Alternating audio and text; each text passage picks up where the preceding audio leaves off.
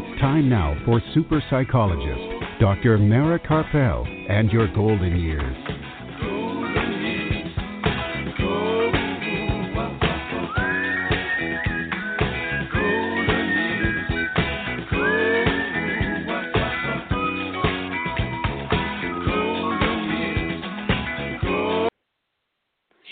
Good evening and welcome to Dr. Mara Karpel and your golden years this evening and every Sunday evening at 5 p.m. Central Time and at 6 p.m. Eastern Time right here on blogtalkradio.com and on drmarakarpel.com.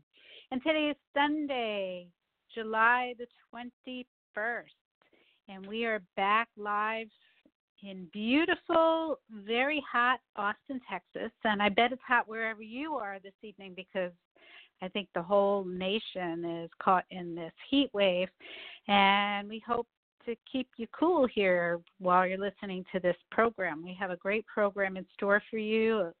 It's really packed full, and Art Mendoza of Accomplice Entertainment is here. He's the producer of the program, and he'll be making the show run smoothly as usual. And in a little while after the break, we'll be joined by Kira Dineen, communication lead at My Gene Counsel, host and producer of DNA Today, and a student of genetic counseling at Sarah Lawrence College. And she joins us to talk about genetic counseling. And later in the program, Brenda Cortez, kidney donor and author of several children's books about organ donation, kindness, and passion, will join us to discuss her teaching children about organ donation. And along the way, we'll be playing that interview that I talked about a couple of weeks ago when we went down to the border and went to the bus terminal to meet with Team Brownsville in their volunteering to help the asylum seekers released from detention centers to the bus terminal. And I interviewed Sergio Cordova, and we'll be playing that interview this evening. And along the way, I'll give another sneak peek into my book, The Passionate Life, and I'll just talk for a few moments in the time that I have in between all of this about finding our peace once again within the midst of so much turmoil. And throughout this evening's program, we will have time to take your questions. So if you have any questions or comments for me or for my guests, please feel free to give a call. The toll-free number is 855-345-4720. That's 855-345-4720. Or you can email your questions to me during the program, and I will read them on the air to my guests. And my email address is Dr. Mara, that's D-R-M-A-R-A, at drmarakarpel.com, drmarakarpel.com. And if you do have a question for any of my guests, please be sure to call or email while they are still on the air so they can answer your questions. And you can hear this evening's program again by going to my website, and the link to the podcast along with all of the information from this evening's program will be posted later this evening. And when I say all of the information, I mean website links and that sort of thing. That will be posted later this evening on my website, drmarakarpel.com. But you can also hear the podcast in as soon as 5 minutes after the show ends by going directly to blogtalkradio.com, that's B-L-O-G, talkradio.com/yourgoldenyears. And for information from previous programs, you can hear all of the programs and read all of the information from those shows going way back to when we started on Blog Talk Radio 5.5 years ago on my website, drmarakarpel.com. You can also read all of my blogs in Huffington Post, thriveglobal.com, and the other publications where I publish. You can watch videos that we have created of some of them are interviews of the guests that we have had live in the studio here in Austin, and a few other videos, some of the interviews that when I was on other people's programs, and some of those are videos. And you can also hear all of the shows by going directly to blogtalkradio.com/yourgoldenyears. And for information about upcoming events, to find out about future shows, to read blogs as soon as they're posted on Thrive Global or any of the other publications, to watch Facebook Live videos, to hear about events coming up, with book signings, etc. Follow me on Facebook. That's the best place. So Dr. Mara Carpel, Your Golden Years. So two places to remember are my website, drmaracarpel.com, and my Facebook page, Dr. Mara Carpel, Your Golden Years, and you'll get all of the information in both of those spots. And if this is the first time that you're tuning in, I'm a licensed psychologist from New York City, practicing here in Austin, Texas, and in the Rio Grande Valley of Texas sometimes. And I work with adults of all ages and have a specialty of working with seniors and caregivers. And for the past few years, I've been mainly evaluating veterans for PTSD and other service-connected mental health conditions. And if you want to contact me, if you have a question or something that you think I should know about, you can do that. You can call me at 512-626-6973, or you can send me an email to drmara@drmaracarpel.com, or you can go through my website, drmaracarpel.com, and just click on Contact. This evening's program is sponsored by Accomplice Entertainment, Postal Productions, and Psyched Up Productions, and sponsored by Dr. Ronald DeVere, neurologist, memory specialist, and author of the book, Memory Loss, Everything You Want to Know But Forget to Ask. To make an appointment with Dr. DeVere at his memory clinic in Lakeway, Texas, or to purchase a copy of his book, you can call him at 512-261-7909, or send him an email to rdevere, that's RDEVERE, @austin.rr.com. And his book is also available on Amazon. And this evening's program is also sponsored by Storyhouse. Storyhouse gathers your stories and turns them into multimedia collections that can be shared now and for generations to come. Have Storyhouse over to conduct a private interview in your home, or invite them to your next big event or a family reunion. Storyhouse, where your memories live. Find out more at yourstoryhouse.com or call 512-296-8752. Okay, we're going to take a brief break. We're going to play a few of our sponsors' commercials, but it's very brief, so don't go anywhere, because when we come back, we will be joined on the phone by Kira Dineen, communication lead at My Gene Counsel, host and producer of DNA Today, and student of genetic counseling, to join us to discuss genetic counseling and this really important topic that we have never talked about on this program before. So I think it'll be an interesting interview. Don't go anywhere. We'll be right back. Super psychologist Dr. Mara Carpel will be back after words from our sponsors. Are you or a loved one a Medicare beneficiary? Help save you and Medicare money by stopping Medicare fraud. Fraud happens when Medicare is billed for services or supplies you never receive. There are three easy things you can do to fight fraud. Review your Medicare claims for accuracy, protect your personal information, and be on the lookout for suspicious activity. For more information or to report fraud, call Medicare at 1-800-MEDICARE or your local SHIP counselor at the Area Agency on Aging at 1-800-252-9240. Worried about memory loss? Dr. Ronald DeVere, certified neurologist and director of Alzheimer's disease and memory disorders in Lakeway, has been helping those with dementia and memory loss for over 12 years, specializing in the diagnosis, treatment, and counseling of those with memory loss and dementia. Dr. DeVere also has a book to reduce your worry and fear by knowing the fact. Memory Loss, Everything You Want to Know But Forget to Ask, available now on Amazon.com. Dr. Ronald DeVere, Alzheimer's Disease and Memory Disorders Center in Lakeway, and his book, Memory Loss, Everything You Want to Know But Forget to Ask. For more information or to schedule an appointment, call 512-261-7909. Please visit us on the web at www.drmaracarpel.com. All right, and we are back. If you're just joining us, this is Dr. Mara Karpel and your golden ears right here on blogtalkradio.com and on drmarakarpel.com. And now joining us on the phone, we have Kira Dineen, communication lead at My Gene Counsel, host and producer of DNA Today, and student of genetic counseling. Welcome, Kira. Thanks so much for having me. Can you hear me? I can hear you. There's just a slight delay when we speak like this, so just to keep that in mind. So I hope you're staying cool wherever you are. We're somewhat. The power is out in this area of New York, but I'm trying my best. Oh no, that's not good. But it's probably cooler here than Texas, so.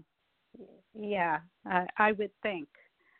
So thanks for joining us. And, we've never had this topic discussed on this program, and I think it's a really important one.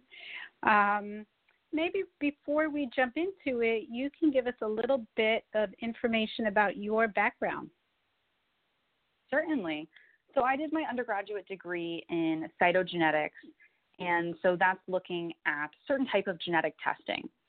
So that's my background for undergrad, and for graduate school, I'm currently getting my master's in human genetics, training to be a genetic counselor.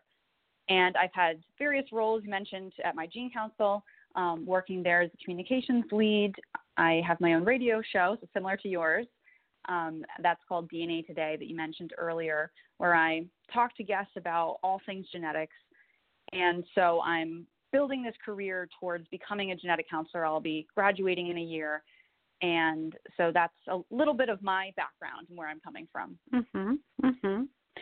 So what is genetic counseling? So my elevator pitch for genetic counseling. Genetic counseling is, right, I got to get it down, like 10 seconds. So genetic counseling is where a person that you're meeting with, a genetic counselor, helps patients, consumers understand their genetics so they can make informed decisions about their own health care. And that can be seen in a variety of different ways. The most standard and traditional way is going to a hospital, going to a clinic, and sitting down with a genetic counselor and discussing this. But in the last 50, 60 years since the field has started, this has really shifted in terms of where genetic counselors work, who they're working with. We're slowly becoming in every area of healthcare, and some that aren't directly in healthcare. Mm-hmm. When I think of genetic counseling, I think of people who are looking to become parents. But it sounds like this really goes much beyond that. Right, and that's where the field started. So it started in prenatal of people looking to conceive a child, or they were already pregnant and looking for information about that pregnancy. And from there, the field expanded into cancer and pediatrics. So that's our main three: prenatal, pediatric, and cancer. But now we're going into areas like cardiology, neurology, ancestry, focusing on different communities like the adoptee community, the LGBT community. So we're really looking at a wide variety of different areas and different types of people that we can be helping. Mm-hmm. So how would you help someone, let's say, with cancer through genetic counseling? Definitely. So if I was sitting down in a cancer center and I was meeting with a patient, I would start by going over their medical history. So if they've had a personal history of cancer, if they have had any other diagnoses, any other health concerns. After going through that, we would go through family history. And this is really, really important, especially, in our world of genetic counseling where we sit with someone and sometimes it can take a little bit. It can take 20 minutes, 30 minutes to go through, and we draw their family tree, which is called a pedigree. And when we're drawing this, we're asking questions about family members to see how their health is now, if they've had any cancer in the past, if we're focused on that being a cancer setting and session. Mm-hmm. And while I'm doing that, in my mind, I'm looking to see if there are any red flags. So red flags would be anyone with cancer under the age of 50 when they were diagnosed, anyone with multiple cancers, if there's many generations in the family of cancers, and if those cancers are related, such as breast cancer and ovarian cancer can be related to the same genetic change happening that someone can be born with. So those are the things that are I'm thinking about when going through this family history. But along with it, you're a psychologist, so I am also trying to be very supportive, and oftentimes these are really hard topics to be talking about. And when you're in a cancer setting, oftentimes someone has gone through losing people from cancer. And so it's really important to be able to not just get that information from the person, but also realize that it might have been a really hard journey to get there, and be supportive of that. And, you know, take a minute to say, how was that for you? And how has that been? And do you have a support system at home? So that's kind of where the genetic and counseling comes in. I'm thinking about the genetics. We're going through. I'm getting the information. But it's also so important that I'm being a counselor and I'm being supportive, and it's not just a direct question-answer type of setup. So that's kind of how the session looks, and then going through and saying, okay, now that I've taken this family history, let's look at this together. I'm going to tell you my thoughts on where you might have elevated risk. Kira, it's getting, you're getting lower. Can you still hear me? Yeah, I can still hear you, but you were sort of fading away. Oh, I'm sorry. Definitely let me know if that happens again. Okay. So when we're going through this, I'll reiterate with them my thought process about it and see if they have any questions. Then talk about if they would elect to go through genetic testing and talk about the options there. So that's what a typical cancer session looks like and what people can expect. Now, this is going to really change depending on if the person themselves has cancer. Totally different stuff. You're still covering those main points. Okay. I'm hearing all kinds of beeping and stuff, so I just don't know if something's happening with your phone connection. Oh, I don't know. Yeah, okay. Nothing. Okay. Well, you can't do anything about it. Just in case you moved, just move back. No, I'm staying in the same spot. Okay. So, I've been doing a lot of reading about how, we can sort of overcome our genetics through lifestyle choices. Do you work with that at all? Like, if you have the susceptibility, let's say,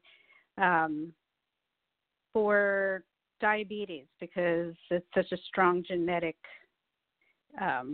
link in your family, but the person doesn't have diabetes yet. So is there counseling about how to prevent it or, overcome some of this heavy genetic susceptibility?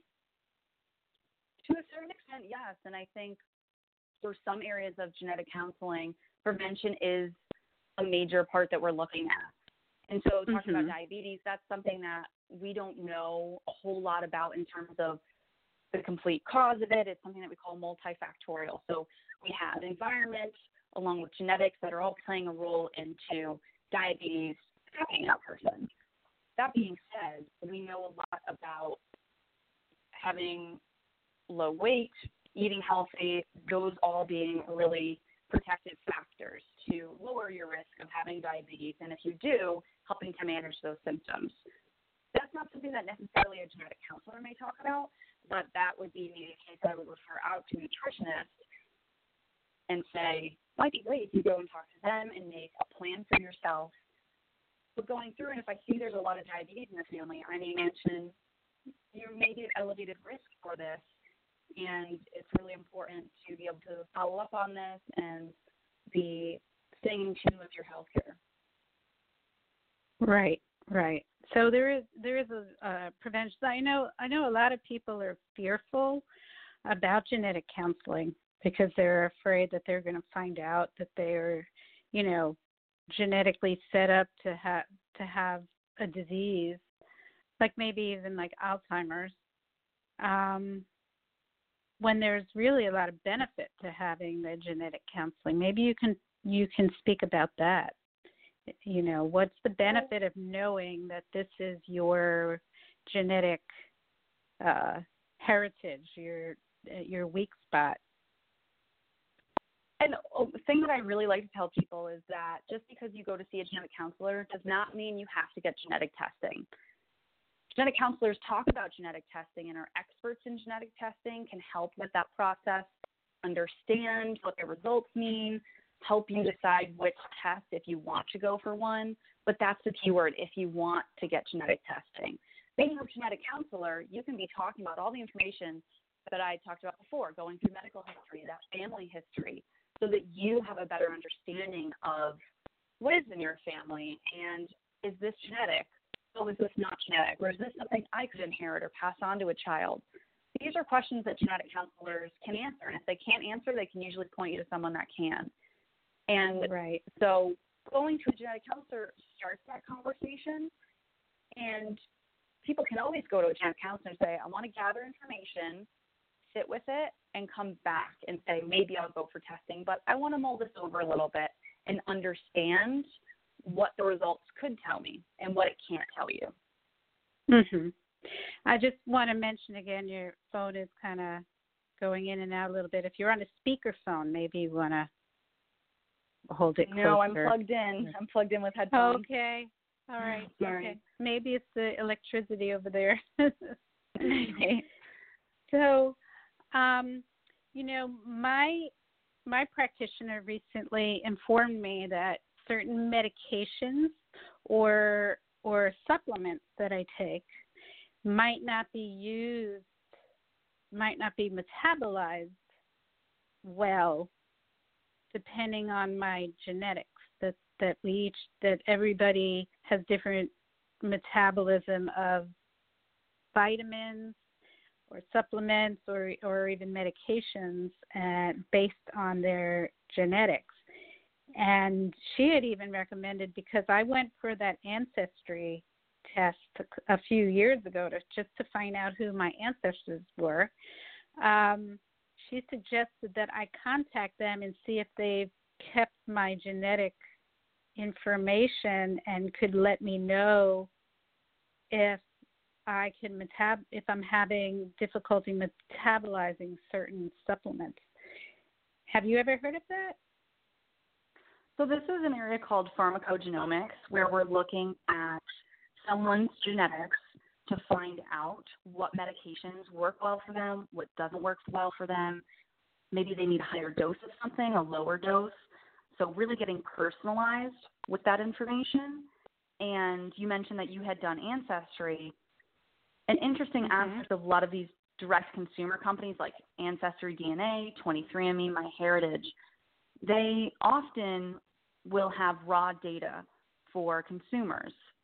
And consumers can use this raw data to find out more information. However, it can be hard to do that and understand the results.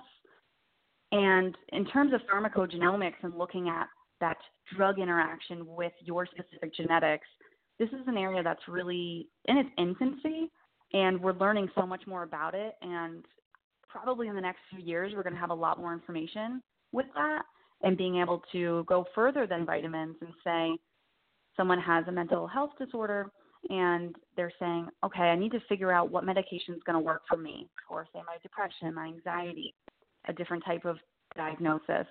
And we're going to be able to, and we're starting to be able to look at genetics and say, actually, this medication is going to be best for you, and let's try you at this dosage. So that's an area that is a lot of trial and error, and it can take people a really long time to find the right medication that works for them. So it's exciting to see the advances we're making there, because for someone that's really depressed, to be trying so many different medications and have so many side effects from them, to not find one that works for them for a while is a really, really tough journey to go through. And so it's really exciting to see that this is happening, and not just in the area of mental health, but other areas like cancer. We use genetics to say, okay, for breast cancer, for instance, if you're ER positive, PR positive, HER2 negative, those are terms we throw around in testing we do to say, all right, let's see what treatment we're going to give you for your specific breast cancer. So we're making progress there, and it's exciting to see those advancements happening and people already being able to benefit from them. But we still have a ways to go there. Yeah. I mean, that is exciting because, I see a lot of clients of mine who they just keep going to their, their medical practitioner, psychiatrist, or whomever is prescribing medication, and they go through one medication after another, and it's just not working until they finally hit that medication that works. And as you said, it's a long, painful process, and there are side effects, and, if they can figure out what the right medication and dosage is right from the start, that would be amazing. Yeah, because it sounds like it takes people maybe sometimes between 6 months and 18 months to find that medication. I don't know if that's what you've experienced or what you know. You're the expert in that area. I've seen longer. Sometimes longer. It takes a couple of years. Yep. Mm-hmm. Yeah. Yeah, so people just give up and they don't want to take medication, which I don't blame them. If they're just getting side effects from it and no benefit, then they lose their trust in taking medication. And I would imagine that would also help to be able to do more natural things, like perhaps there are supplements. There are a lot of natural supplements that help people with mental health issues. And to know genetically if that's going to work for them, that would be beneficial. Yeah, I can definitely see that being beneficial in an area where this will start going once we have more data and more information to be making these calls, saying, okay, this is right for this person. And we need a lot of data to be able to start saying things like that. Right. Well, I'm guessing they already have some, because my practitioner was already saying, get that information and we can figure out, So, for example, I have to take large amounts of vitamin D, because my blood tests show that I'm low until I'm taking pretty high amounts, and then I'm normal. And vitamin D is really necessary.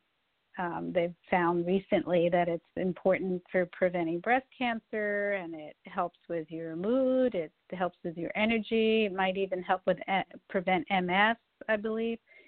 And she said, well, it may be that genetically you're not absorbing the vitamin D, and that's why you have to take more. Mm-hmm. So what do you do at My Gene Counsel? What is that? So My Gene Counsel, I recently left my role there, but that's very recent. But My Gene Counsel is a digital genetic counseling company. And so we offer a portal for patients and physicians to be able to go in and access genetic testing information from patients. And it breaks down that information because genetic language is really hard to read and understand, so we make that accessible to patients and physicians. We have different language we use for both, so that both can understand what those genetic tests mean for that patient. So it goes through FAQs and breaks that down. Okay. Now, I do have a question. Do you know anything about the genetic testing for something like Alzheimer's? I know that was something that was sort of also in trial and error, nothing definitive the last time I heard.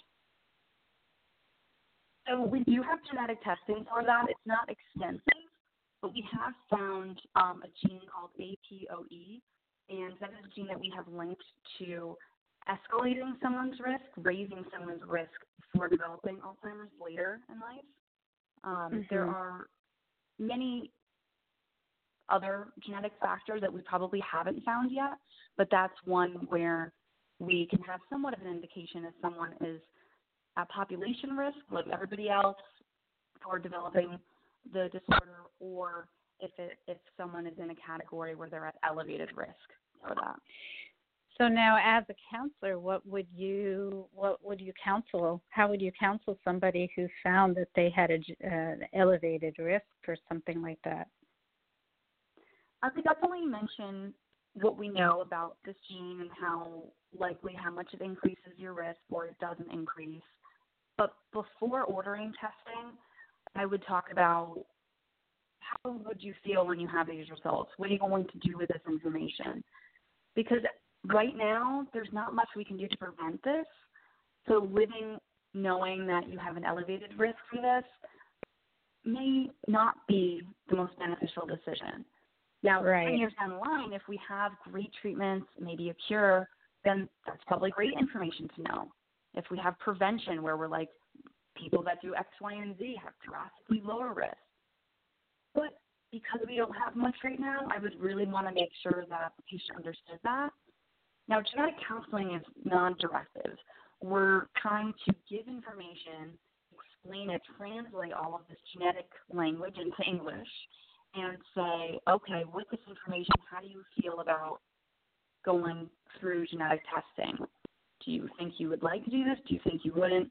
Play out scenarios and make sure that that person is making an informed decision that going for genetic testing is right for them or not. Right. So really being transparent about all that information so they're making a fully informed decision. I like that because, I do agree that in certain cases there's no point in getting genetic testing if there is nothing that you can do about it. But I think there are things that they're finding out more and more. There are things that all of us can do to lower the risk of Alzheimer's, not eliminate it, but lower it through like more exercise and eating healthier and doing puzzles and using our brain more and all that. We can at least push it back to, later years. And so if we already know that, then it's just beneficial for everybody to do that and without having to go for testing and have this weight that you carry around with you that, that you might get it anyway. Exactly. So, yeah, I agree. That's good. I'm glad that would be what you advise because, yeah. Okay, so you said that you have this show, DNA Today, and you have various guests talking about genetics on the program. Yeah, so it's been a really, really fun to develop. I actually started it when I was a senior in high school, so a long time ago, and so that was 7-8 years ago now. And the show's really evolved over the years, where I started doing a lot of lessons and news stories, and now I focus more to interviews. And I interview a lot of genetic counselors, which makes sense. I'm joining the field. I also interview a lot of patient advocates, especially in the rare disease community. I think it's really important for us to hear their insights, hear their journey, and hear their expertise about their rare disease. And so those are a lot of my favorite shows, being able to talk to patient advocates. Some patient advocates have hereditary cancer syndrome, which is where you're born with a genetic change that elevates your risk for cancer. I talk to leaders in biotech, authors, researchers, professors. So basically anyone that is involved with genetics, it's great to be able to chat with them and hear their expertise and just be able to learn along with my items. Mm-hmm. So listeners are interested in learning about genetic counseling and how it might help them in their particular situation or to listen to your program, what are some ways that they can do those things? So they can either search my show on their podcast app, on Spotify, Google Play, Apple, all of those. Just DNA Today, it will come up, my green logo. And you can go directly to dnapodcast.com. I have over 100 shows on there, along with more information about becoming a genetic counselor for those students interested in it, or just more information listening to genetic counselors, understanding more of what that might look for you coming in as a patient. Also, aboutgeneticcounselors.com has even more information about genetic counseling specifically. And if people are on Twitter, I'm at DNA Podcast. On Instagram, I'm at DNA Radio. Okay, I'm writing all that down because I'm going to post that on my website later this evening. Fantastic. On the website, post about this show. Yeah, so Thank you. People can, yeah, you're welcome, and thank you for being on the program. So, I want people to be able to connect with you and find out more about it. So, and there's a contact form on my website if people have questions. I'm always happy to answer and connect with listeners. So, what is your website? DNApodcast.com. Okay, that's yours. Okay. Yep. Okay, great. All right, so I will be posting that, as I said, later this evening. And so if people didn't have their pen and paper, they can just go right there and click on it. Thank you so much for coming on the show. I've learned a lot. This is very enlightening information and really important. I think it, as I said, I always thought of it as having to do with having babies, but it's really not. It's much bigger than that. So so much more, really every area of healthcare. But thank you so much for welcoming me on the show and letting me share a little bit about genetic counseling. Yeah, and stay cool. I hope your electricity comes back on. Yes, fingers crossed. Yeah. All right. You have a good evening. You too. Bye. And thank you. Bye-bye. All right. So we have lots more to come. Don't go anywhere. We'll be right back.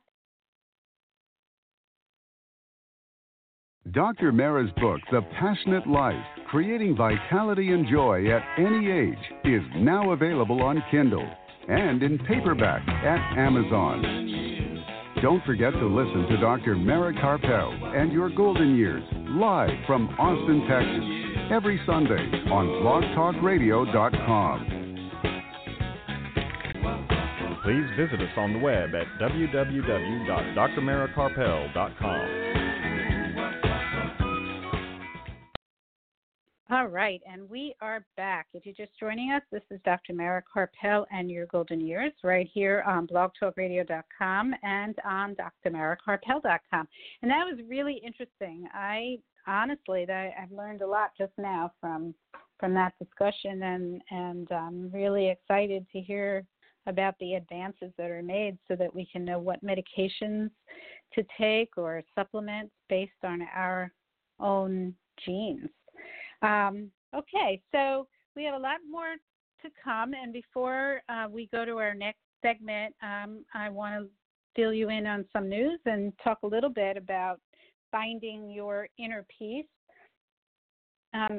So the news. I was interviewed on Thursday, July 11th on Indie Beacon Radio, and that's actually Texas Authors, and that was that was on Zoom. So we have an audio and video of it. So you can listen to audio. It's on SoundCloud, and the video is on the Facebook. It's on Facebook. So both of those have been posted, that interview in both audio and in audio video have been posted on my Facebook page, Dr. Mara Carpel, Your Golden Years, and tomorrow I will be uploading it to my website.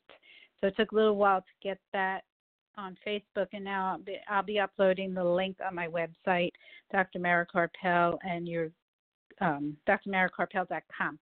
So that was a lot of fun. And this Wednesday, in just a few days, I will be interviewed by Carrie Hummingbird for her radio show, which is also on audio and video. It's on Zoom.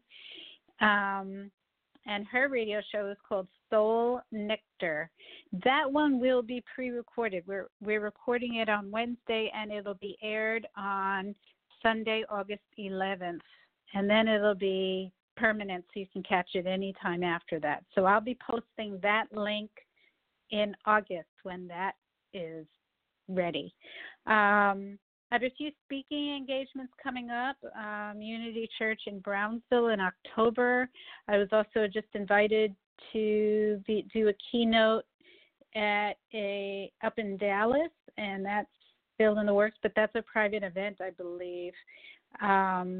A few others are being worked out in New York and around Texas, and I'm available. Anybody's interested in a keynote, so I'm having a lot of fun with those. I just have to say that I really enjoy meeting all the people at those events, and it's just a lot of fun getting the energy from everybody who attends.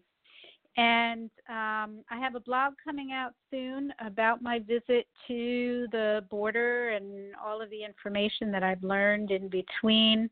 And so stay tuned for that. And later in the show, we'll be playing the interview in just a few minutes that I did with Sergio Cordova at the border.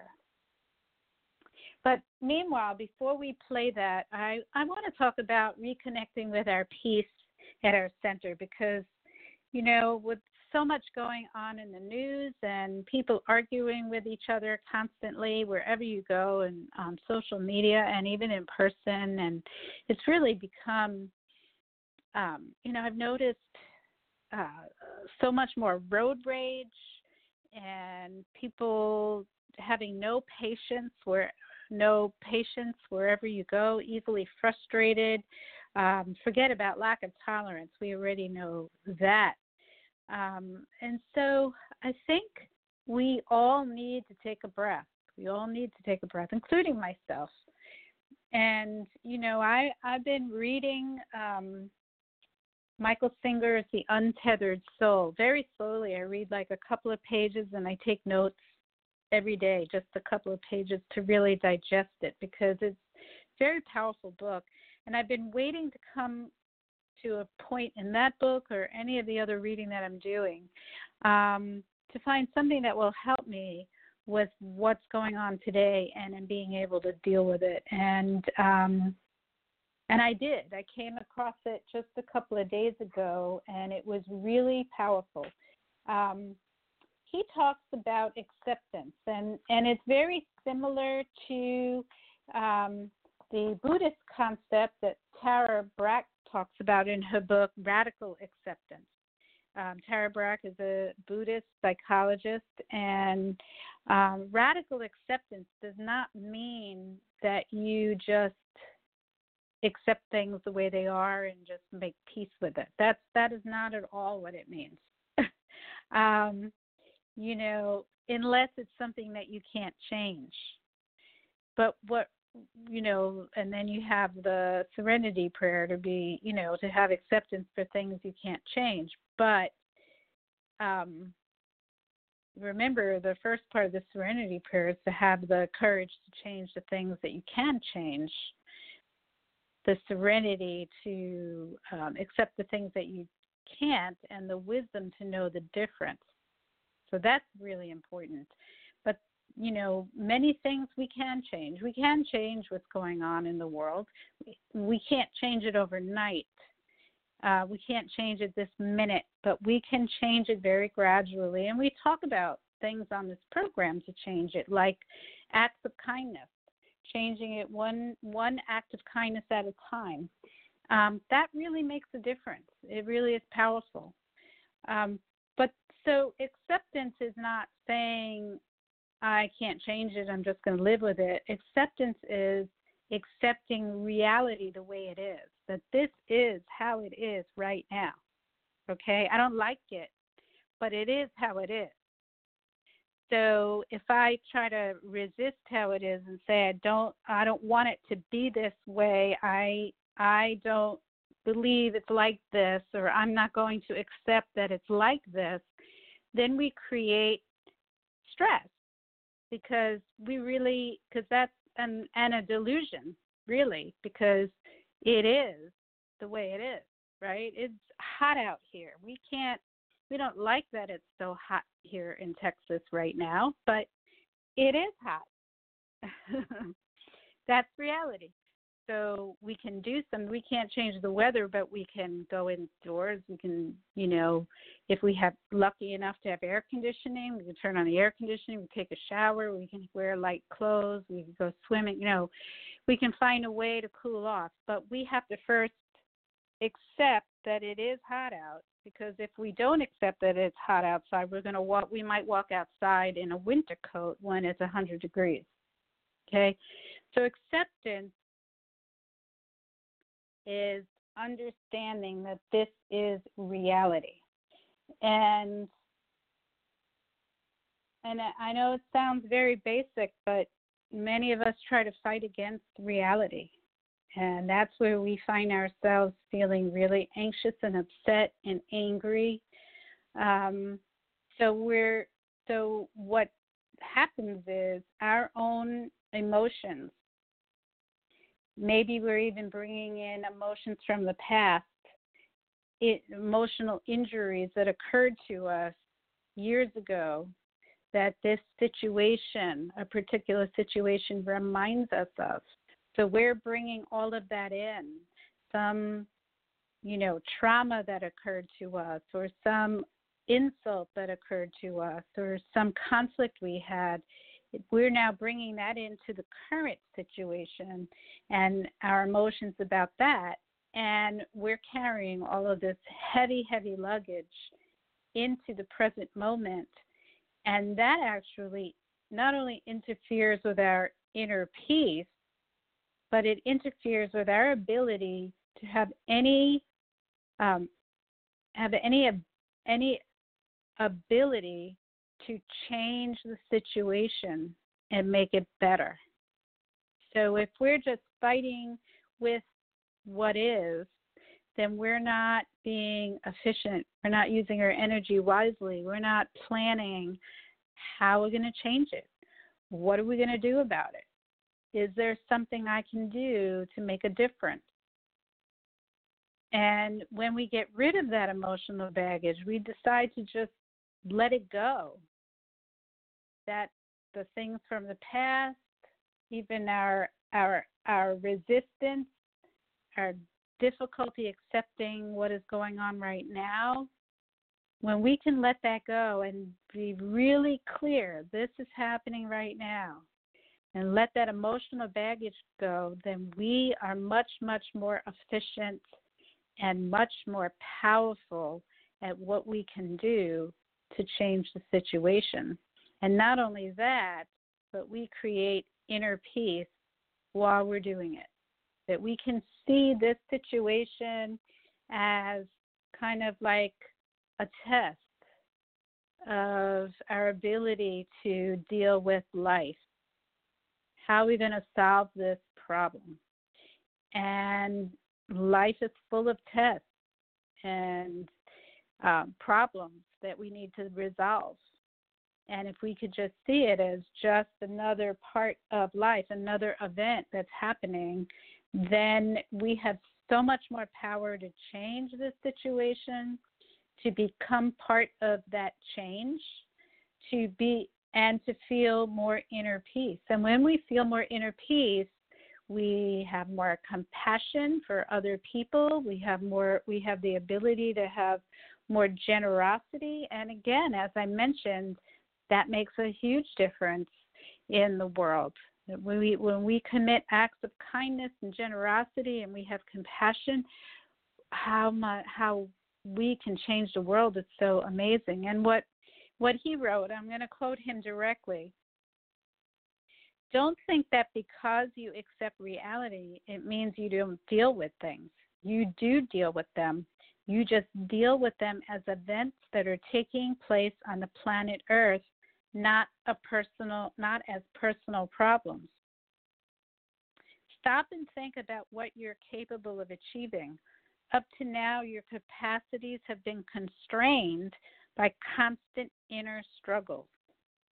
Imagine what would happen if your awareness was free to focus only on the events actually taking place. You would have no noise going on inside. And if you lived like this, you could do anything. And if you could bring your level of awareness and clarity to everything you do, your life would change. So, I know that's difficult to do. It's easier said than done, but, I've talked many times, and I've written in my book, and I've written blogs about how to kind of slow down your thinking. You can do meditation. You can do exercise. You can use humor. Get out in nature. Just noticing and being aware when you're holding on to something and you're letting it really bother you, rather than focusing on what's the real situation right now, what steps can I take. All of those things are tools that you can use to get to that point where you can just let that baggage go and deal with the moment, deal with the problem at hand, accept what is, let yourself feel peaceful and move forward. Okay, so with that said, we're going to play the interview that we did while we visited the Brownsville bus station where Sergio Cordova and Team Brownsville were volunteering and are still volunteering every day to help the asylum seekers who are released from detention centers and allowed to stay in the United States, go on to their sponsors in another part of the country to wait for their hearings. And very often that's the first meal that they've eaten in a while. And well, we're just going to play it because Sergio explains. So here's that wonderful interview. This is Dr. Mara Carpel, and I'm here in Brownsville at the Brownsville bus terminal with Sergio Cordova. And Sergio's here with volunteers awaiting the arrival of migrants who are being released from detention centers and sent on their way to all over the country and as part of Team Brownsville. So, Sergio, why don't you tell us a little bit about what you are doing here, what you and the volunteers of Team Brownsville do here every day, several hours a day. Thank you so much for having us on the show again. We're here at the terminal, and there's a lot of families, children, and adults that we're helping by providing food. A lot of times they're traveling for 2 or 3 days, and this is the after them. Yes. Mhm. Mhm. And so a lot of times they don't have any money, so this meal that we're giving them today is going to be the last meal for the next 2 or 3 days. So we also try to provide them with water and juice and snacks to take on their trip. Mm-hmm. Also, many of them are traveling with just a plastic bag or their belongings in their hands. So we're providing bags so that they can carry their items in. And their shoelaces, for whatever reason, are removed at the detention centers and they're not returned. So I always carry a huge bag of shoelaces so that they can wear shoelaces, and also their belts are removed, mm-hmm. and they're not returned. Yesterday a lady came where her luggage was thrown away, mm-hmm. but they gave her all her belongings in a plastic bag. So I had to go buy her a luggage because she was traveling all the way to Atlanta, Georgia. And so those are the things that we're doing to help. Yeah. So how often during the day are they dropped off here at the bus terminal? They start at 6 in the morning and they go on all the way till 8 or 9 o'clock at night. Do you know when they're coming, or it's just random? We have no idea. We're never told at what time or how many. So I have to prepare enough in my car for 30 or 300 because you never know how many there will be. And is Team Brownsville here all day? We have different organizations helping. Mm-hmm. Iglesia Bautista West Brownsville is bringing breakfast at 6 in the morning every day. They're dropping off about 100 breakfast tacos. So we have that covered. And then Team Brownsville started. The other two ladies got here about 10 in the morning. And then I jump in at noon or so. Uh-huh. And then we have another group coming at 6 p.m. part of Team Brownsville to bring dinner. Okay. And so you said that it's mostly families? What we're seeing now, yes. Mostly families. Yeah. And how long would you estimate that they have been in detention before they were brought here? I've been asking them those questions when they're dropped off, and some of them are telling me they've been just a few days, and some have been in detention for over 2 or 3 months. I've had cases where they've dropped off adults from Cameroon, let's say, that they didn't have money to pay their bond, and they've been up to 2.5 years. 2.5 years? In detention. Okay. Yeah. And now where are they going? Do they all have a sponsor or family member? They will not be released from detention unless they have a sponsor. And so I sponsored 3. One moved on to Florida. I'm still sponsoring 2. Mm-hmm. That you took into your own home. That's correct, because they didn't have a sponsor, mm-hmm. and they were going to be deported. Mm-hmm. Is that something that people can do? Can they just volunteer to be a sponsor? Absolutely.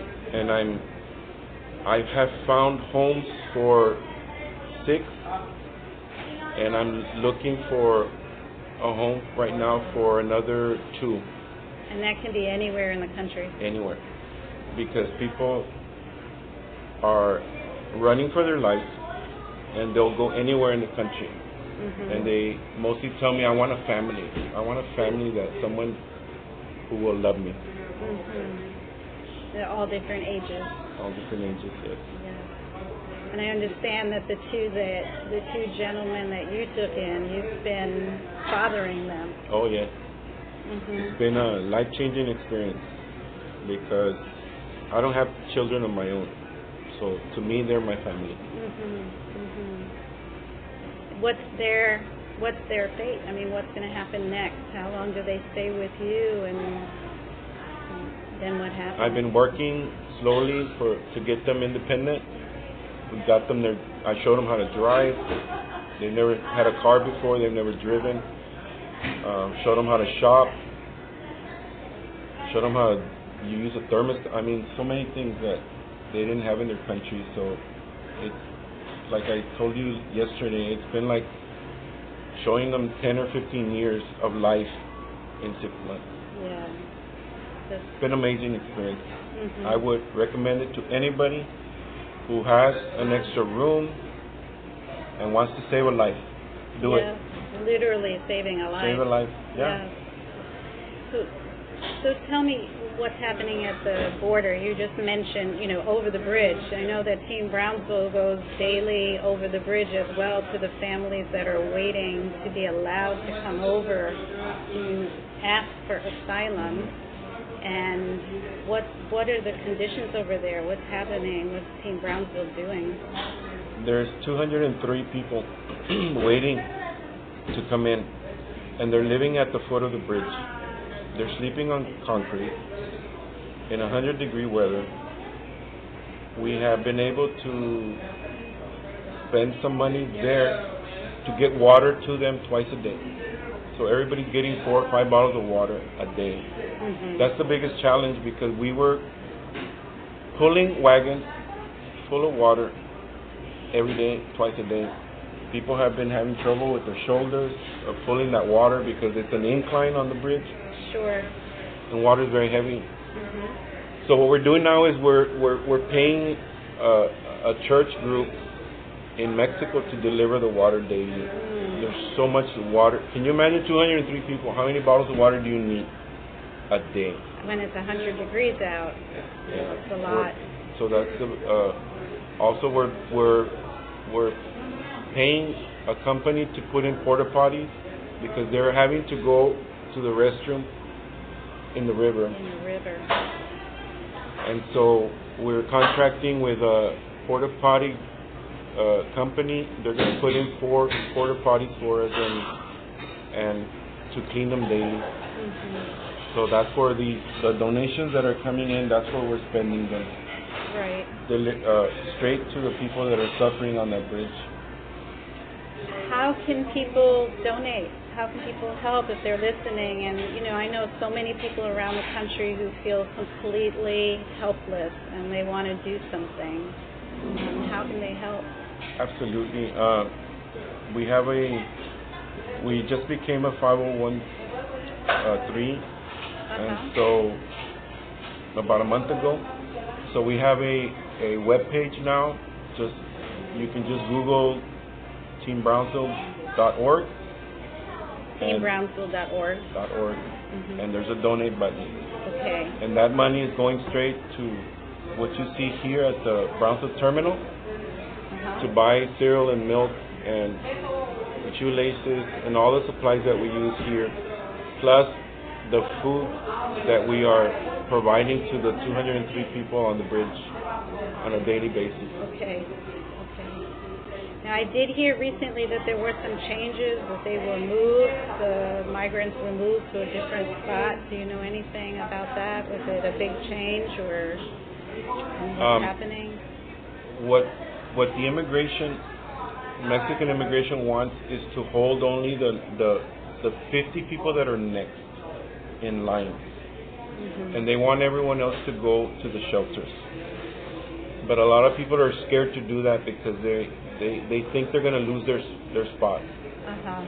And so they wish to remain there on the bridge. So a lot of times they move them out, but slowly they trickle back to the bridge. Right. Okay. Mm-hmm. Everyone's scared to lose their spot because if you've been waiting for 2 months and they tell you to leave, that's very hard because they think that my turn's going to come and I'm not going to get my place in line. I have one more question, and I don't know if you're able to answer it, but what do you hear about the conditions in the detention center from the people that are being released here at the bus station? The hardest part for them is the hielera. Is the what? The hielera. The ice box. The ice box. Yeah. They're still doing that? They're still doing that. And it's sad because I had a young lady that told me that she had been, on her travel, that she had been kidnapped and she had been raped and beaten. And she said, you know what, the rape lasted 20 minutes, but the hielera, I was in there for 10 days, and that was the most horrific thing. Why are they putting them in ice boxes? You don't know. I can't answer that question. You can't answer that. Are the children and the parents kept together? Do you know? From what I see, yes, because they're being released together. Now they are. Yeah. Now they are. Okay. But we have Casa Padre down the street here, full of kids. There's an estimated 3,000 kids in the kids detention center. Those are unaccompanied minors. Sergio, thank you so much for doing what you're doing, everything that you're doing, and thank you for talking to me today and meeting me here, and I'm going to post this, and thank you to Janice, who's here with me, Janice DeVere, for connecting us. Janice was the connection to you. Thank you, Janice. So, we're going to air this, and I'm also going to write a story about what I see here and try to do whatever I can to help you. And I hope listeners will participate. I have my two Cuban sons that can tell you exactly what it was to be in the detention center. Okay. So I would love to bring one of them or two in to talk to you. Okay. All right. All right. Thank you. Thank you. Mm-hmm. All right, and this is, remember, youth has no age. This is Dr. Mara Carpo. All right, so that was Sergio Cordova, and they're continuing to do what they're doing on the border in Brownsville. And we're going to air the other interview that we did with one of the young men that he sponsored, that he said he was going to bring one of his Cuban sons. That's one of the young men that he sponsored. So we're going to air that on another show. I don't know if you could hear it, but Sergio became very emotional when talking about, one of the stories that he heard. And that was pretty consistent when I met with volunteers And when they talked about some of the things that they had heard and seen, you know, they were very upset. So, you know, I believe that what's happening is not just affecting the people that it's happening directly to, but all of us are affected by this. It's a vicarious trauma that we're all experiencing if we're paying attention, and it's certainly affecting the volunteers. So whatever we can do to support the volunteers is really, really helpful. And I believe that one of the best ways of overcoming this, you know, vicarious trauma is by supporting each other. And so I'm going to post the website for Team Brownsville, teambrownsville.org, on my web post later this evening about this show. So if you want to help in any way by either donating money or supplies or even taking a trip down to Brownsville and volunteering, there are people coming from all over the country to help them. It all helps. It all helps. And just to quote the Dalai Lama, compassion and tolerance are not a sign of weakness, but a sign of strength. And we need to remember that being compassionate is not being weak. It's actually being strong. It takes a lot of strength to allow ourselves to carry the pain of other people and to help them. But the benefit to them and to us is tremendous. It's really magical. Once we do it, you know, the Team Brownsville people are passionate about what they do, and you can't stop them if you tried, because they are really, they feel the magic of helping other people. So, all right. Okay, so we're going to take about a 2-minute break. Don't go anywhere, because when we come back, we're going to be joined by Brenda Cortez, who's going to be talking about organ donation and her children's books about organ donation. So don't go anywhere. We'll be right back. Worried about memory loss? Dr. Ronald DeVere, certified neurologist and director of Alzheimer's disease and memory disorders in Lakeway, has been helping those with dementia and memory loss for over 12 years, specializing in the diagnosis, treatment, and counseling of those with memory loss and dementia. Dr. DeVere also has a book to reduce your worry and fear by knowing the fact. Memory Loss, Everything You Want to Know But Forget to Ask, available now on Amazon.com. Dr. Ronald DeVere, Alzheimer's disease and memory disorders center in Lakeway, and his book, Memory Loss, Everything You Want to Know But Forget to Ask. For more information or to schedule an appointment, call 512-261-7909. Dr. Mara's book, The Passionate Life: Creating Vitality and Joy at Any Age, is now available on Kindle and in paperback at Amazon. Don't forget to listen to Dr. Mara Carpel and Your Golden Years live from Austin, Texas, every Sunday on blogtalkradio.com.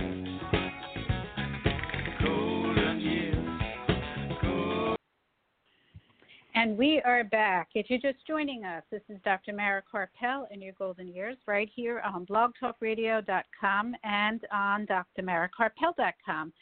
And now joining us on the phone, we have our next guest, Brenda Cortez, who is a kidney donor herself and author of several children's books about organ donation, kindness, and passion.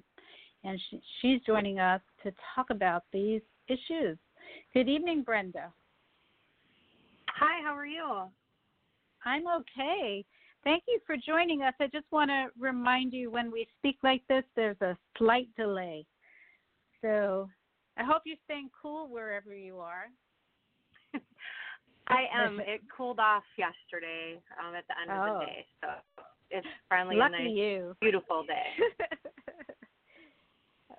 I can't say that for how it is here in Texas, but that's wonderful. So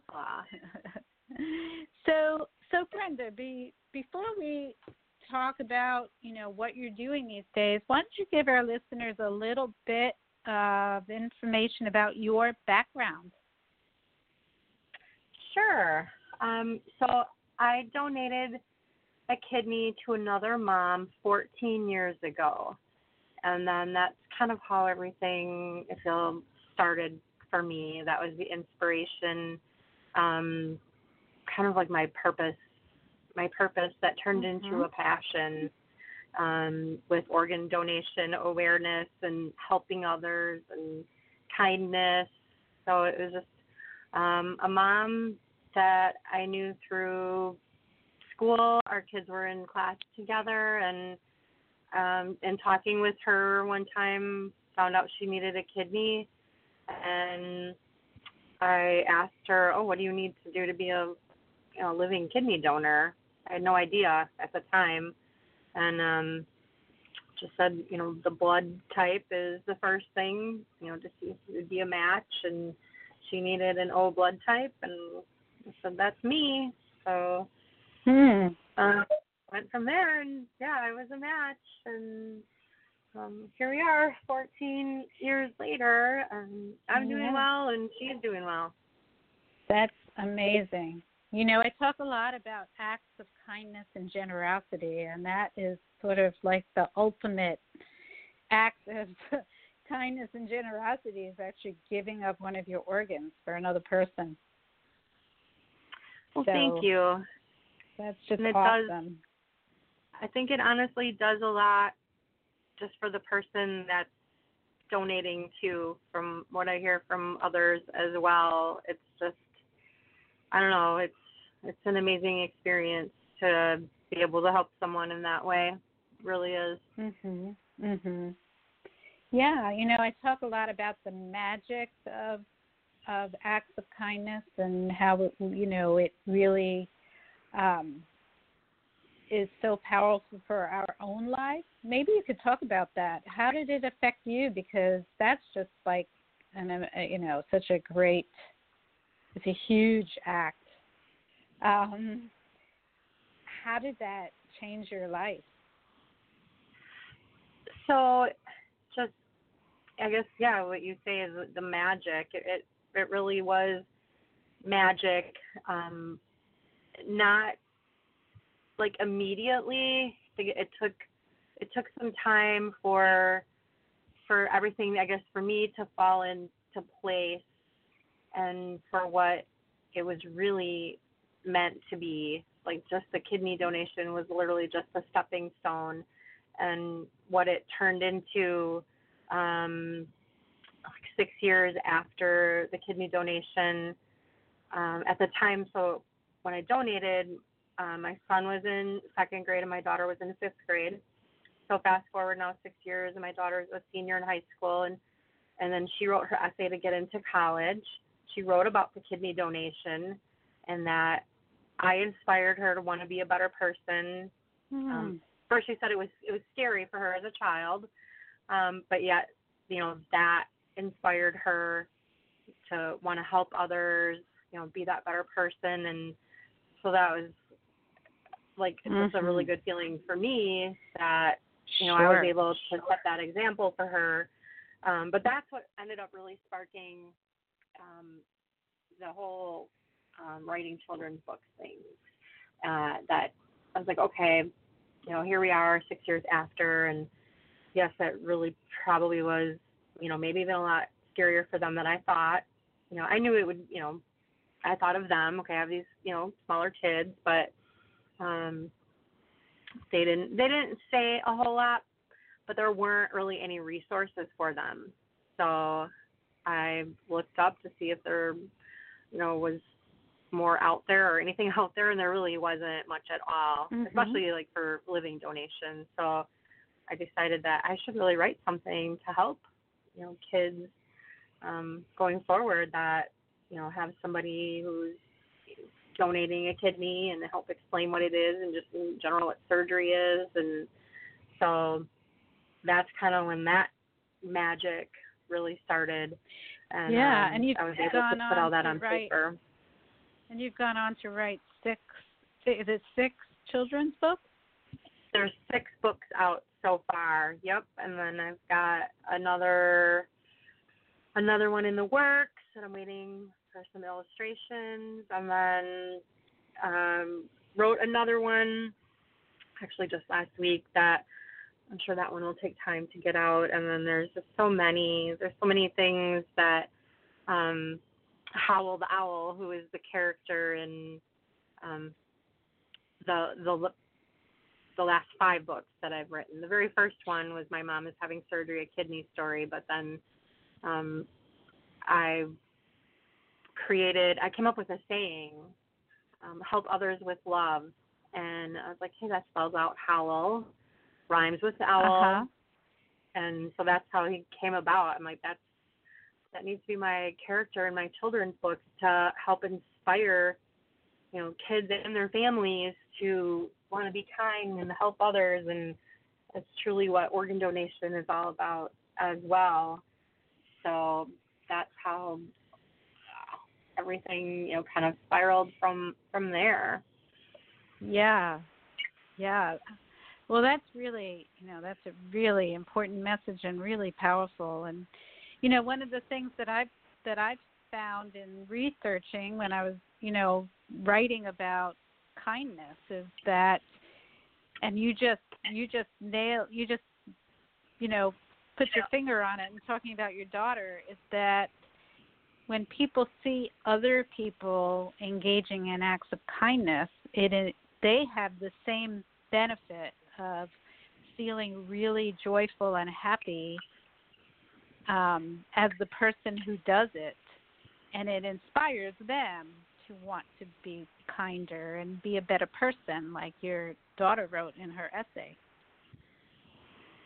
Yeah, that's a very good point, and that's what I hope to do, you know, with the books. Some of them are really, really focusing on organ donation, and there's a couple that just touch on it only briefly, but it's more about the kindness and helping others.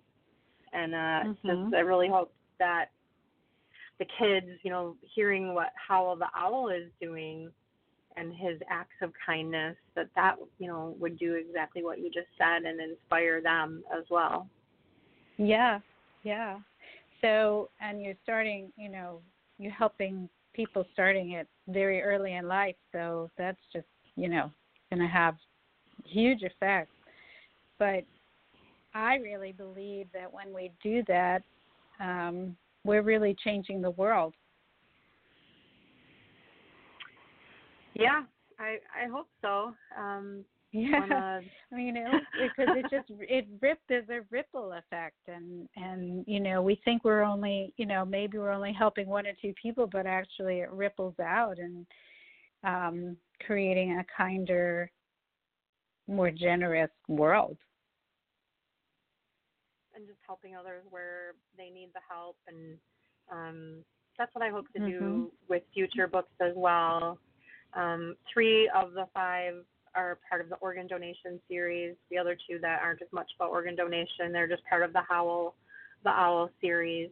But I want to have different series going forward to, you know, help kids, you know, in any kind of difficult life situations or, you know, different things, cancer.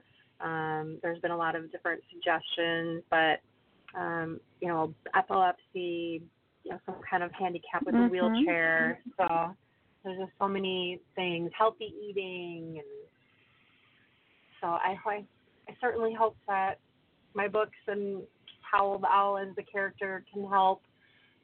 Sometimes I'm honored that I get feedback, and I did just get that this past week. Someone reached out from a children's hospital in Atlanta, and that there's a little girl there that she's waiting for a heart, and she has my book, Howl Gets a Heart, so he gets a heart transplant in there.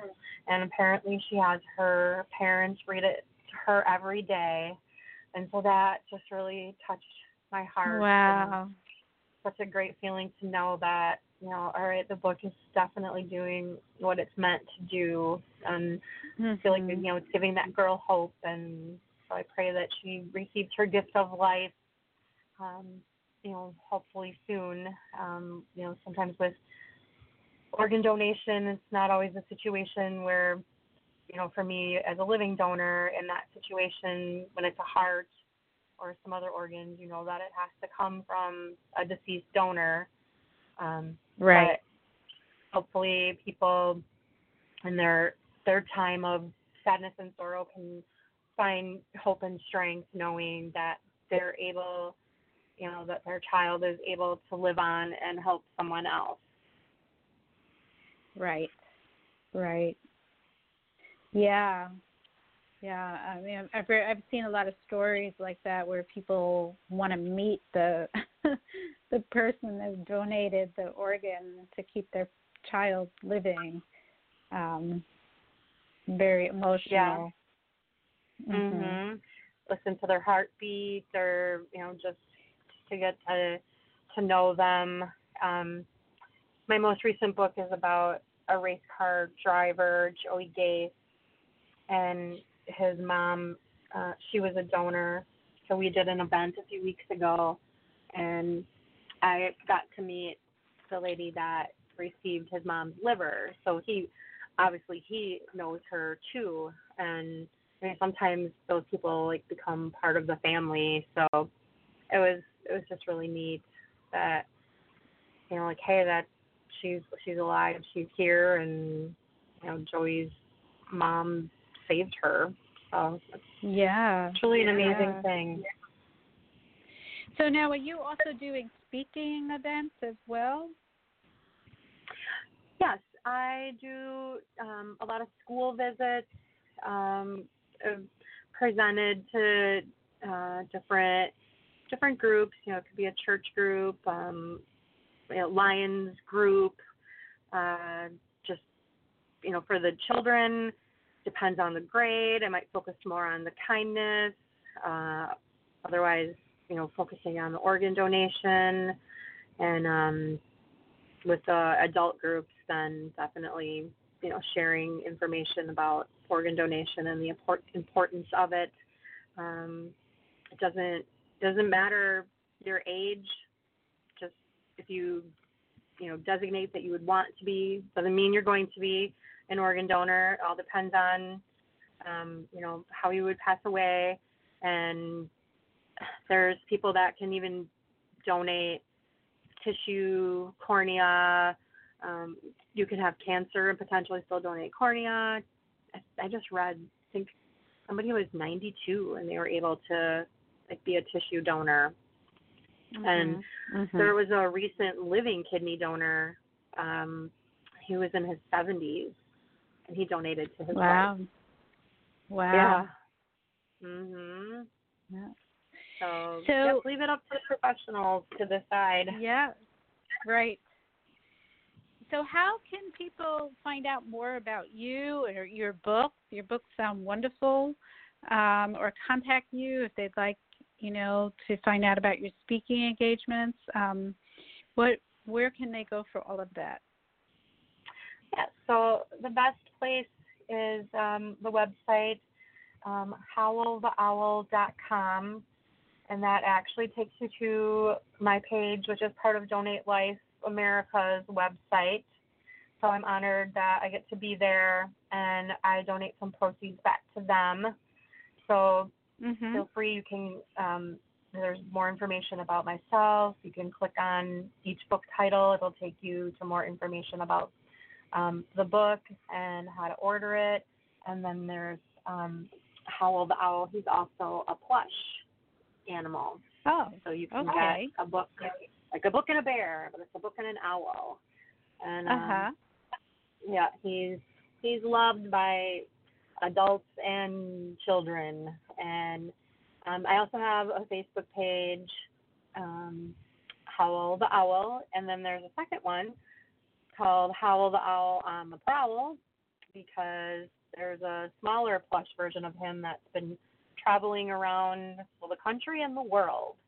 And so people are hosting him for a week or two and take him out, take pictures, introduce him to people, and share what he's all about, you know, his message of kindness, help others, and organ donation awareness.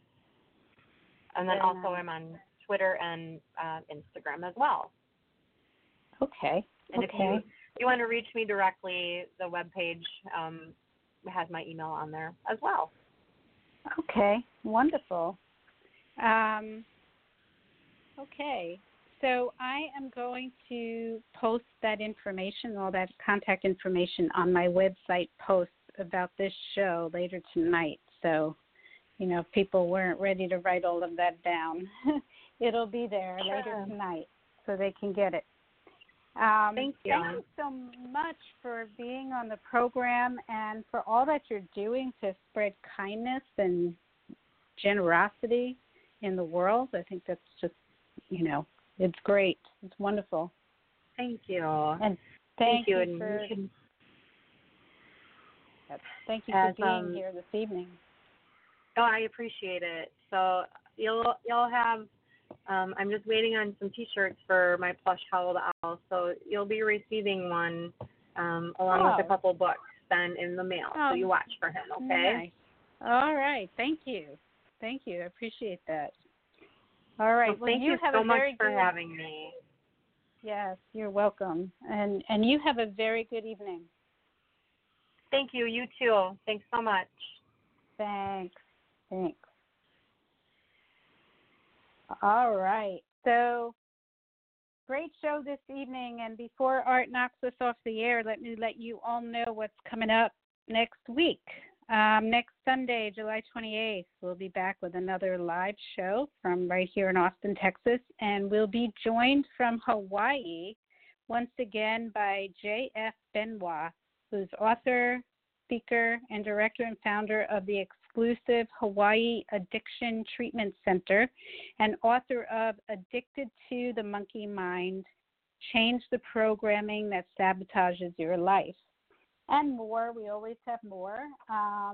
Just stay tuned and you'll find out what else is on the program. And if you want to hear tonight's program again and read the information from the show, get all of the contact information, websites, all of that, go to my website. The link to the podcast along with all of that information will be posted later tonight. It might be late, but it'll be there tonight. And you can also listen to the show in as soon as 5 minutes from now by going directly to blogtalkradio, B-L-O-G, talkradio.com/yourgoldenyears. On my website, you can also read all my blogs, watch the videos, listen to previous programs, and lots more. So that's a one-stop shop. You can buy my book there, too. And for upcoming events, follow me on Facebook, Dr. Mara Carpell, Your Golden Years. And this show was produced by Accomplice Entertainment, Postal Productions, and Psyched Up Productions, and sponsored by neurologist and memory specialist Dr. Ronald DeVere and by Storyhouse. And special thanks to my guests, Kira Dineen, Brenda Cortez, Sergio Cordova, and, of course, thank you to Art. And thank you all for listening. Have a peaceful night, an inspiring week. And remember, youth has no age. Good night, everyone, and stay cool.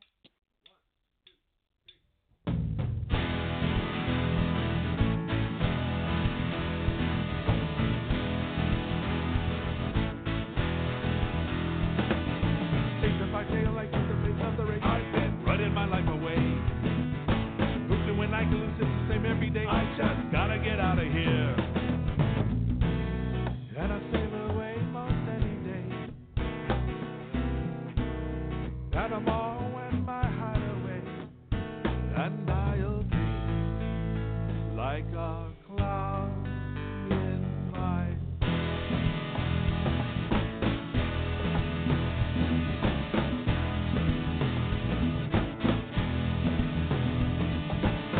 When I can lose it every day, I just gotta get out of here. Take me back any day to the island of the bay. I just gotta find peace of mind. And I said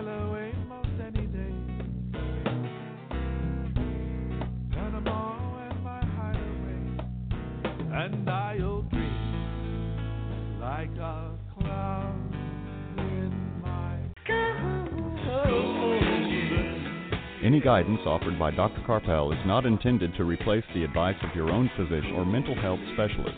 Neither Dr. Karpel, her sponsors, nor this station assumes responsibility for the misuse of any of the information given on this show.